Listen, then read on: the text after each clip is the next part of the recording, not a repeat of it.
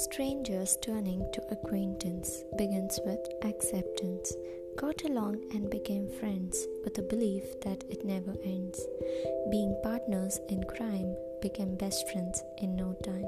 Stood up for each other, being a godmother. It's not an easy journey, just like being funny. Struggling without envy for each other like a heavenly fairy. Fights are common for friends, but the naughtiness never ends. Secrets shared, but not scared. Problems were there, but never cared. Tease each other, but never give up on each other. Possessive, yet trust each other. Each one has a friend with whom we all blend, but should protect it till the end.